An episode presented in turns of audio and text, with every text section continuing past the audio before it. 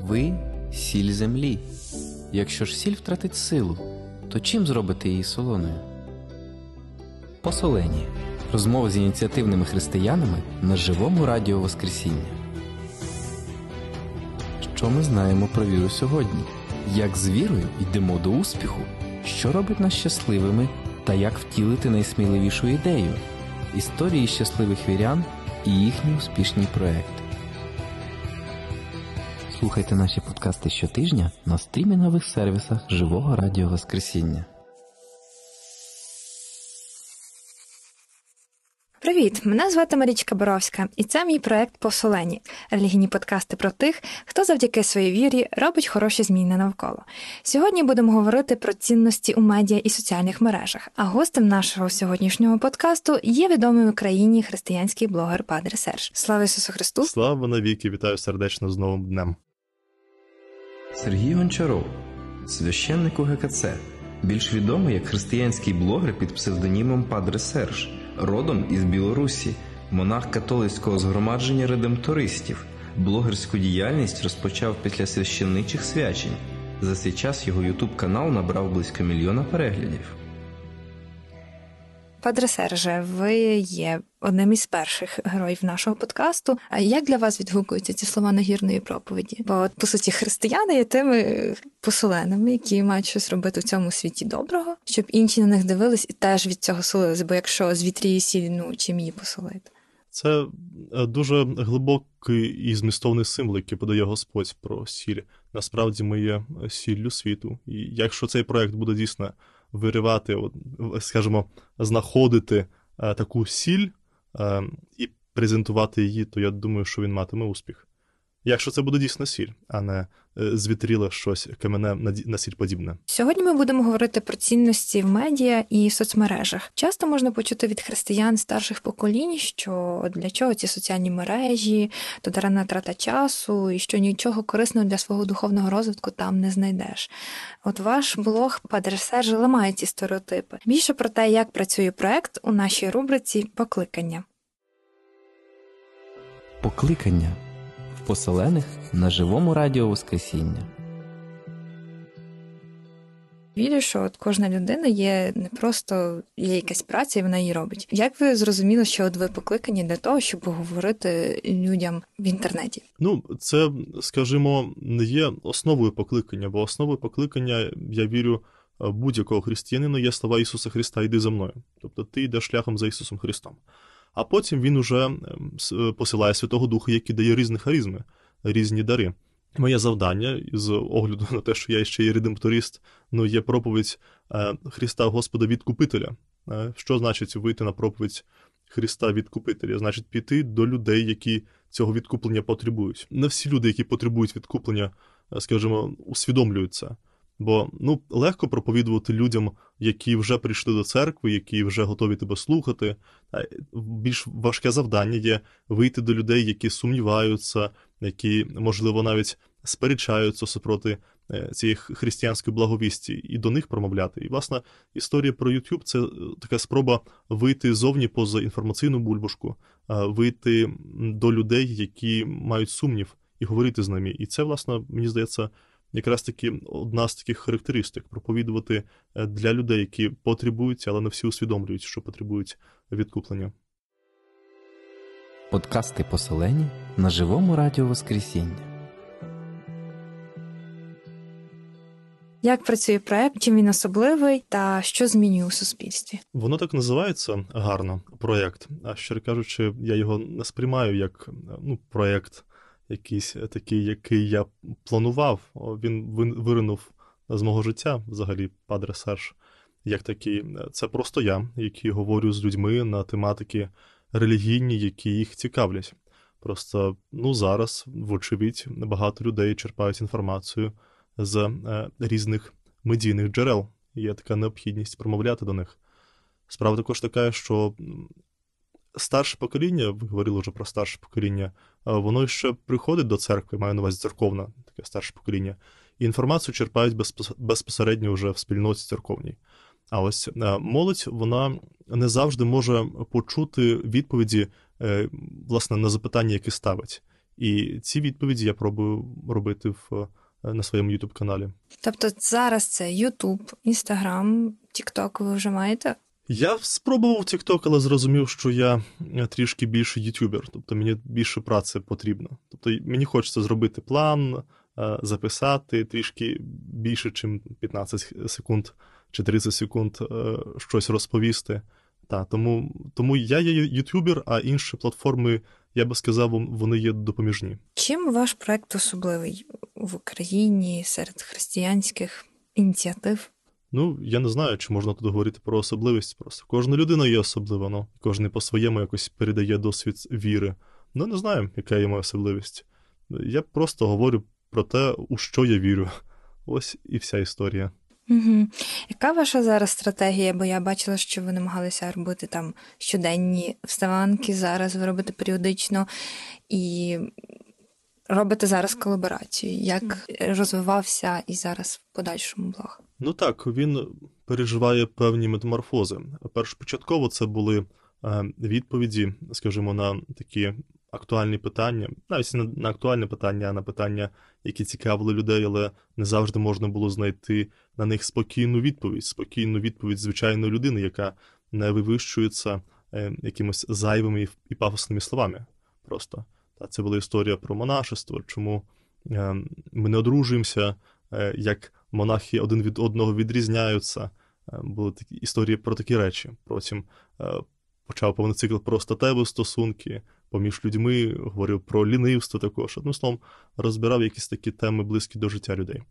Потім була спроба, декілька спроб робити влоги, власне, коли були якісь прощі чи місії, хотілося показати людям життя наше, як ми насправді живемо, нам, мабуть, привідкрити двері монастиря, щоб це не було якимось місцем туманним і дивним. Хотілося відкрити і показати, що як воно живеться в цій проповіді.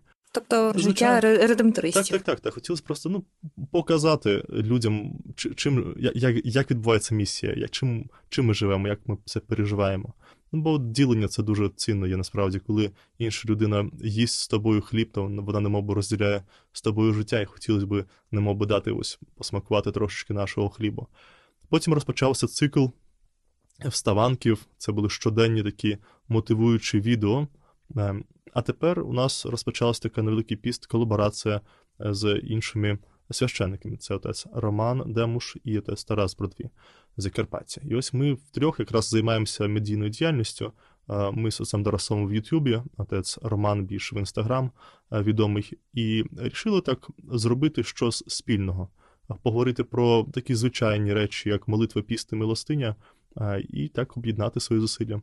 Як от такі штуки в церкві змінюють суспільство, змінюють християн, які вже є в церкві, які ще там будуть, які взагалі може мають далеке уявлення від церкви? Якщо ми говоримо про цей наш проект запости і наша колаборація є досить цікавою. Ми немов би ділимося. Ну насправді у нас е, вже багато є спільних е, глядачів та спільних фоловерів, але ми немов би ділимося людьми і дозволяємо відкрити людям і інших е, таких чудових людей. Наприклад, не всі люди, які дивилися Е, мої відео знали про існування отця Тараса. Дехто мені із здивуванням там декілька днів тому назад е, надсилає відео, каже, що ось подібне на вас священник там проповідує. Та, Тобто показати, що насправді церква це не є одна людина, бо буває так, що ми прив'язуємося лише до однієї людини. Бачимо, що церква це є спільнота, і в ній є багато скарбів, і, і ти можеш е, користатися з її повноти. Та, І і це це стосується власне нас, церковних людей для інших людей, які можливо мають сумнів, то різного роду проекти, які ми постійно робимо, різних форматів, та дозволяють до їх достукатися то в одній сфері, то в іншій сфері. Шлях в поселених на живому радіо Воскресіння.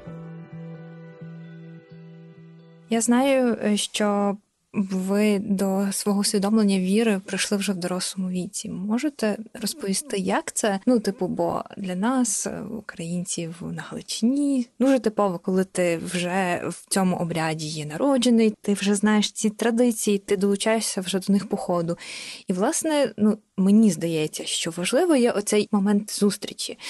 І класно мені виглядає, коли людина в дорослому віці це якось переосмислює. Як це було у вас? Як ви зараз бачите віру для себе? Ну, мені зараз 30 років, і тому вік, коли я став віруючим, я б вже не назвав сильно дорослим, але більш-менш свідомим. Та мені було років 17-16, я вже точно не пам'ятаю, щиро кажучи, коли я почав а, цікавитися. Ну, цікавитися раніше почав, може, 15-14 років а, питанням релігії і віри, але потім, а, власне, більш конкретно зацікавився християнством. Мені не подобалась ідея, в яку вірили християни, про те, що Христос є Богом. Просто я ніяк не міг зрозуміти і сприйняти цього. Я прийшов одного разу до костелу червоного у нас в Мінську, сів там і дивився на розп'яття. І для мене відбулася така, немов внутрішня боротьба. Я собі ставив запитання, чому цього Ісуса Христа вони вірять як в Бога. Здається, що це щось забагато. Вони забагато вклали сенсів. Можливо, це добра людина, якийсь пророк, ну, якийсь хіпі двохтисячолітньої давнини, але ну, не Бог. Я так сидів, змагався, і це змагання переросло в спілкування. І, власне, це є момент мого навернення. Коли я вийшов поза свої уявлення про Бога і почав е, цей діалог, спілкування з ним. І це був момент, коли він мене подолав, коли я став християнином. Ну, прикладно, так я його описую, тобто ну, словами. Бо словами якось можна спробувати описати ці речі, але ну, воно ніколи не доторкає того, що насправді переживається.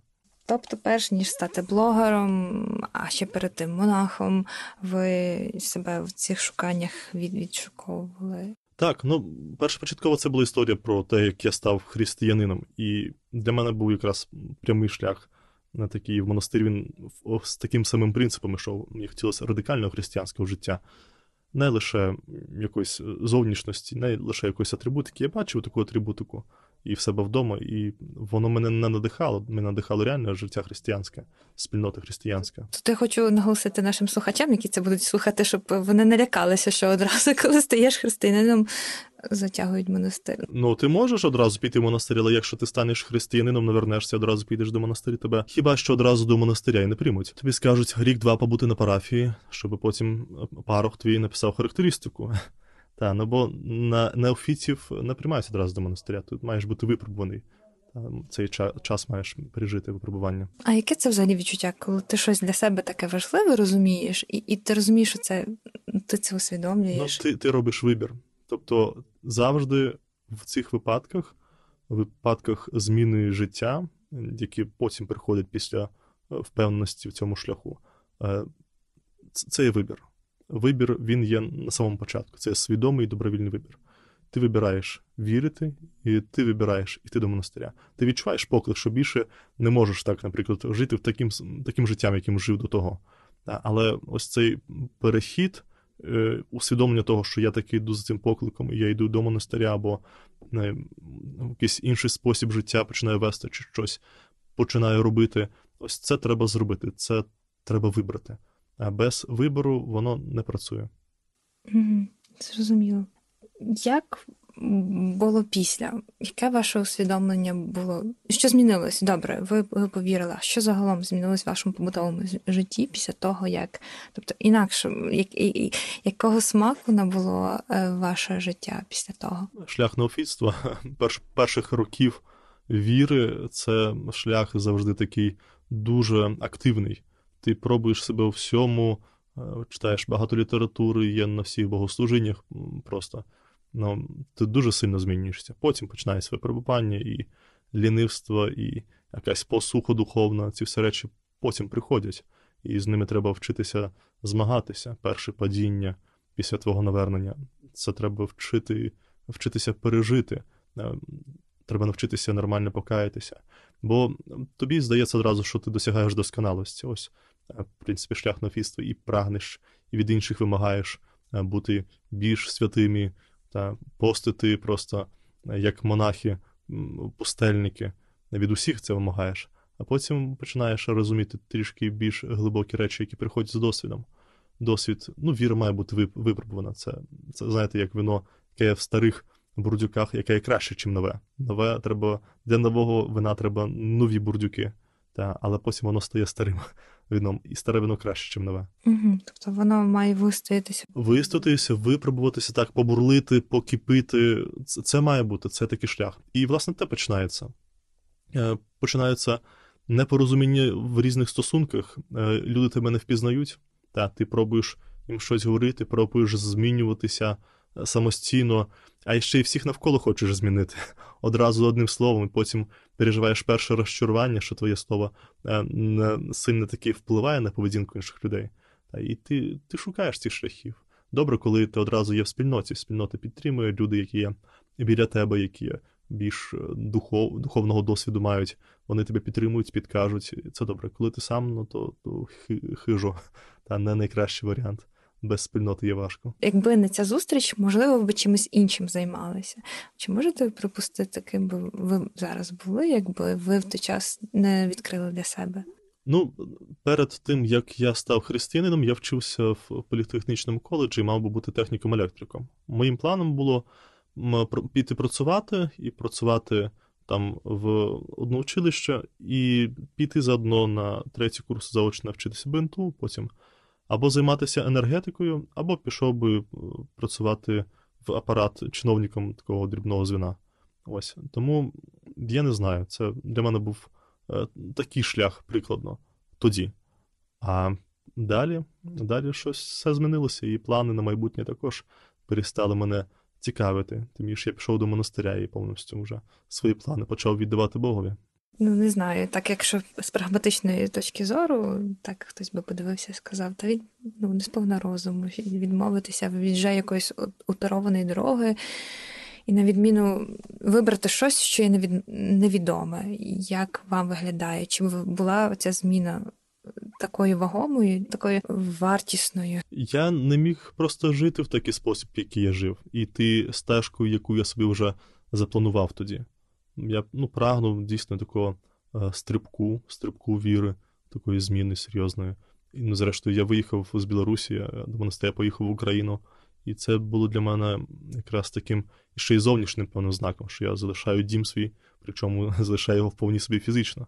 Бо буває так, що дехто з наших співбратів є з Львова сам родом, і тут навчається, і тому і друзів, знайомих може бачити. Ну, Я виїхав просто з, з Білорусі в іншу країну для себе. Тобто для мене зовнішність це теж був серйозний такий е, вибір і серйозна зміна. Ось. А, Ну, а насправді це це вартувало, вочевидь, того. Тобто, ну, я зараз не бачу свого життя без того. Не не можу собі уявити. Тобто, якщо я уявляю, це ж завжди є неправдою. Це це, це фантазії. Фантазії це не є реальність. Ясно. От може ця фраза прозвучати трохи претензійно, але е, от мені чомусь згадалась теза пророка немає в своєму краю. І і так виглядає, що ви з іншої країни, по суті, для українців говорите більш гучніше медіапросторі, в інтернеті про церкву, про цінності, аніж це, можливо, робили би якісь українські отці. Як вам взагалі вдається говорити до людей з, з, з іншого народу? Як вам вдається підбирати ці ключі, щоб говорити доступно? Просто я не маю всередині е, якогось такого розуміння, що українці мають якусь іншу кров, чим я маю, чи у їх два серця або п'ять очей. Ні, яка різниця?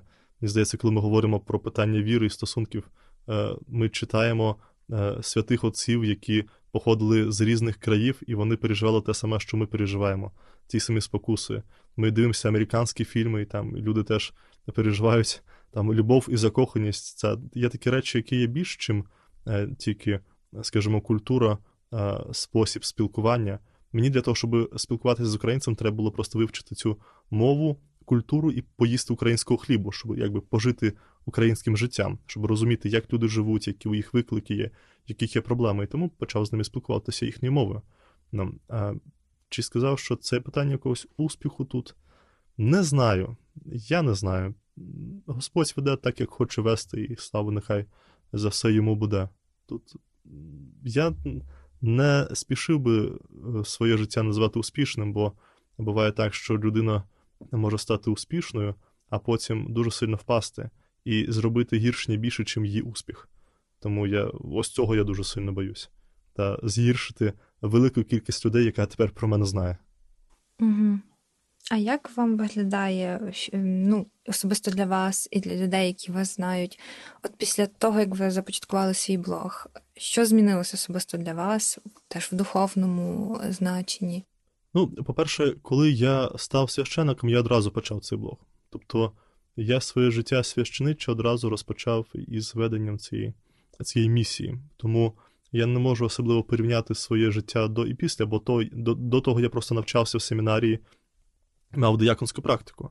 А як священик я вже одразу зайшов в youtube простір. Зрештою, він ніколи не був для мене основною ділянкою моєї праці. Я був на парафіях, я служив на парафіях, і це була основа для мене Євхаристія, літургія, сповідь, тобто місія, на яку ми виїжджаємо. Ці, ці, ці речі є основою. Це один зі способів проповідництва, один зі способів місії, який просто є зі мною. Ну, я якось так звик до нього. Що, щиро кажучи, не можу розрізнити до і після навіть. Новий смак в поселених на живому радіо Воскресіння. Е, якщо брати за цих два роки, в вашому вже блозі є більше мільйона переглядів? Ні, немає. Я сам не пам'ятаю, скільки мене переглядів. Треба дивитися мій канал. Так, про канал, так.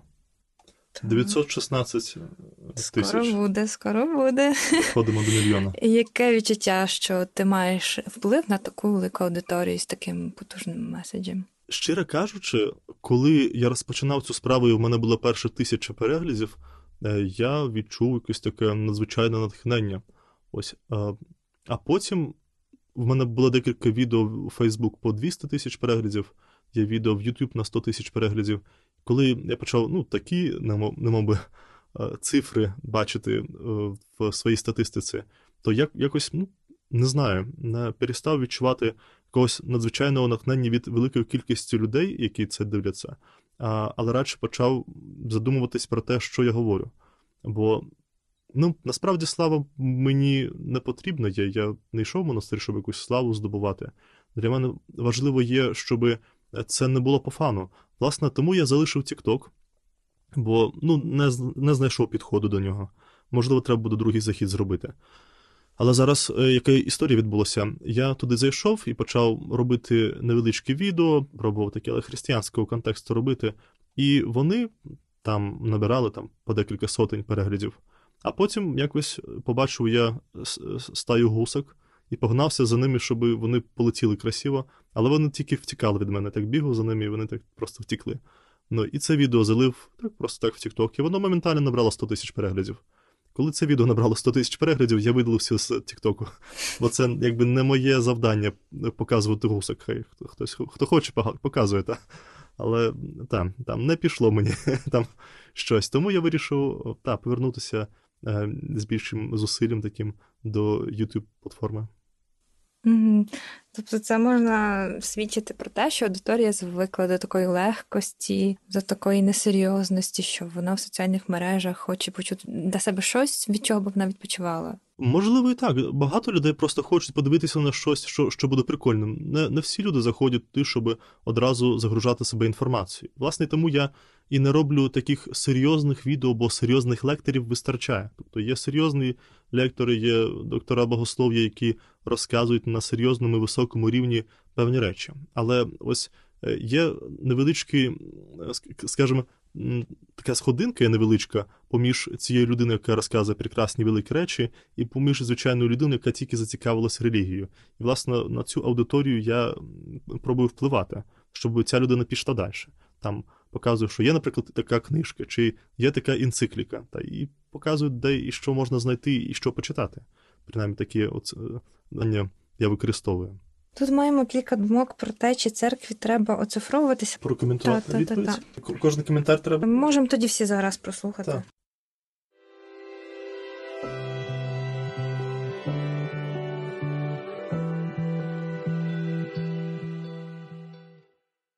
Так. Я вважаю, що церкві треба обов'язково оцифровуватись, робити служби онлайн і давати можливість людям слухати Слово Боже навіть в запису, тому що наразі є багато людей, які щиро мають величезний страх стосовно цього вірусу і всієї ситуації, але вони хочуть бути на службі.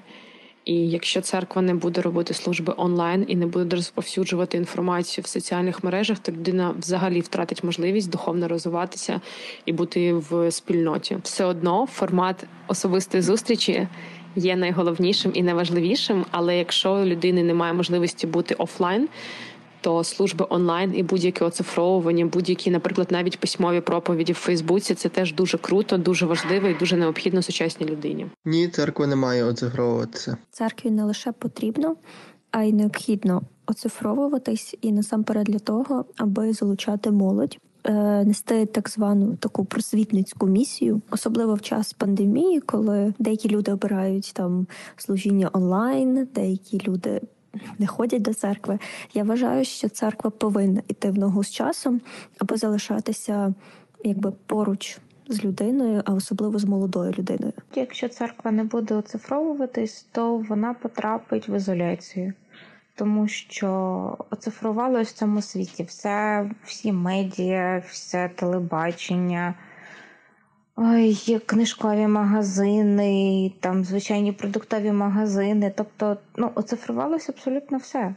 Якщо церква не буде у суспільному просторі, якщо її не буде там, де є все інше, то власне сподіватися на те, що молоді люди будуть приходити, тому що їм там сказала бабця чи ікона на стіні, це неможливо. Але вона має оцифровуватись грамотно, говорити до молодого покоління тими самими постулатами, якими ми говоримо до людей старших, до людей, які вже досить довго в церкві. Це абсолютно марна річ, тому що людей не можна змусити, людей не можна переконати, їх не можна заманити своїм досвідом. Це має бути якась довга, кропітлива робота пояснення. І тоді церква може оцифруватися з цього щось вийде.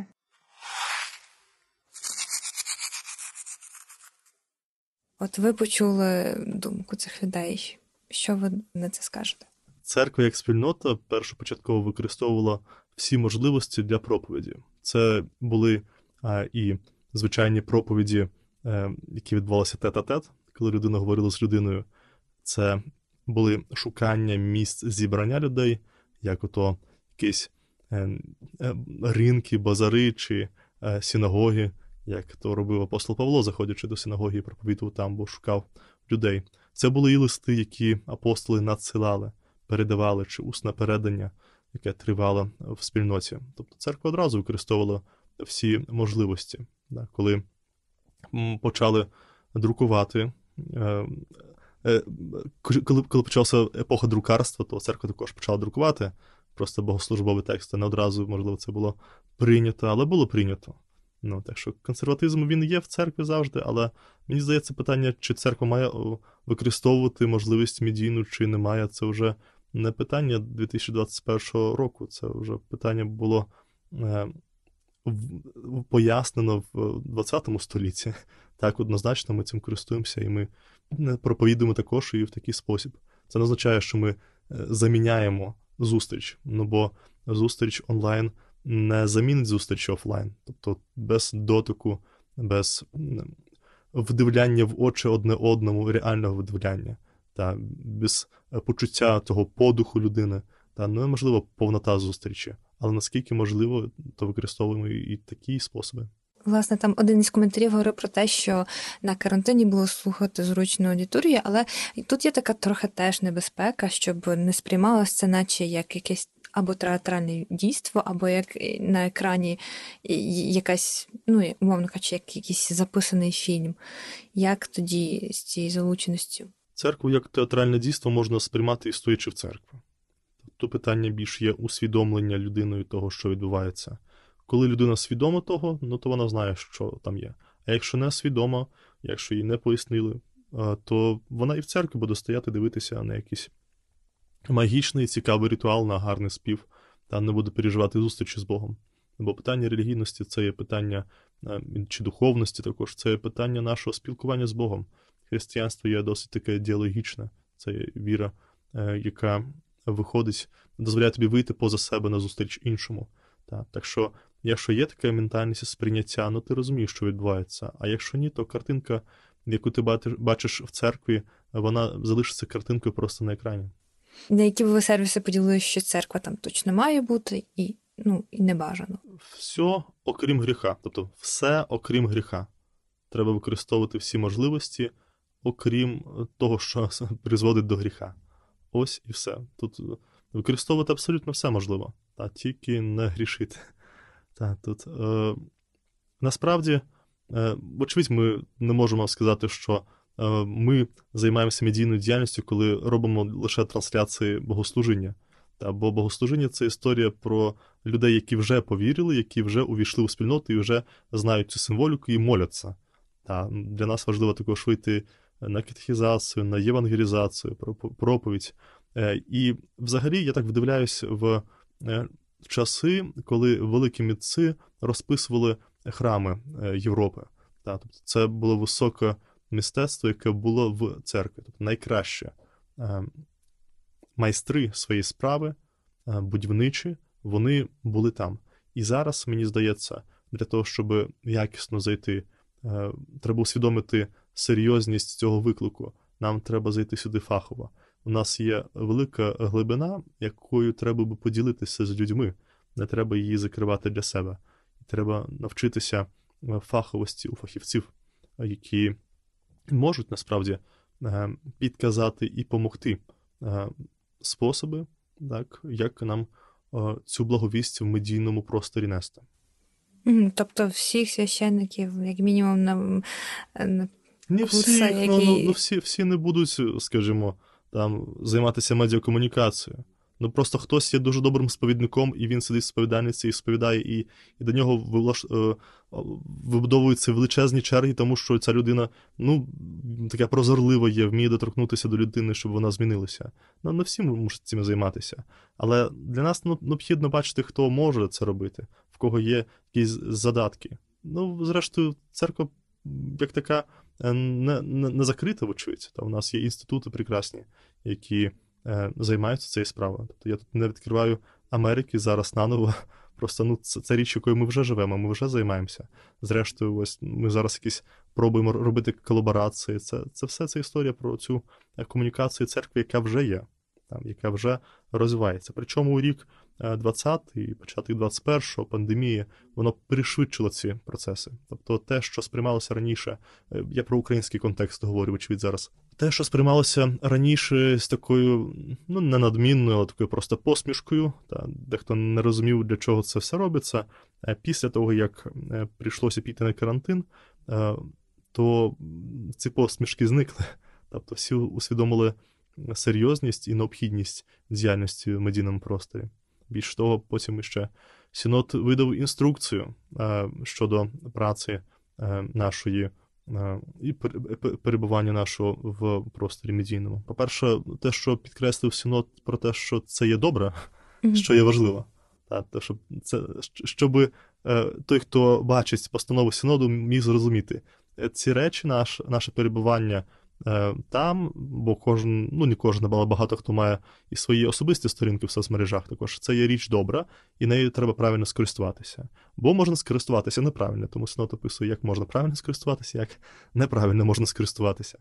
А тим часом наша розмова підійшла до завершення. Маєте ще якісь рефлексії стосовно теми медіа і церкви, які би ви хотіли, щоб були тут? Я думаю, що кожен має спробувати свої зусилля, якщо має бажання і натхнення то може спробувати себе, навіть якщо ти не є священником, та ти є е, парафіянином, ти є в якійсь молодіжній спільноті, ти можеш прийти до свого параха і сказати: у нас є гарна ідея. Давайте зробимо е, річ А і річ Б, і спробуйте. Ну, коли е, коли будете сіяти, то побачите, чи буде це проростати. Тобто, вже ви радите нашим слухачам сіяти власну сіль. Е, власної солі не треба сіяти.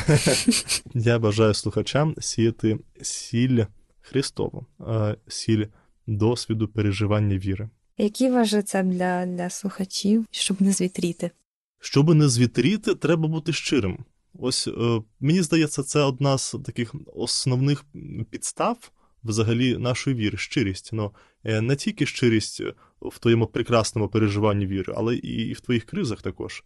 Щирість перед Богом і перед ближнім. Воно е, дозволяє тобі бути трішки таким гнучким. Та, бо лицемірство, коли ми починаємо грати когось, воно тебе робить закостянилим, і ти не можеш змінюватися. Та, і якщо не можеш змінюватися, не відчуваєш смаку, смаку духовного життя, відповідно, перестаєш сам бути такою сіллю.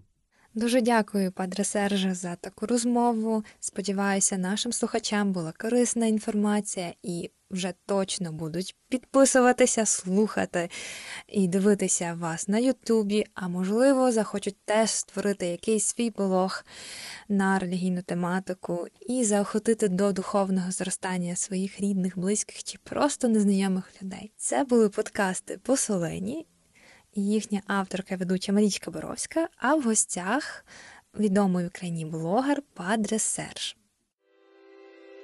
Поселені. Роби інакше. Додавай солі до своїх справ.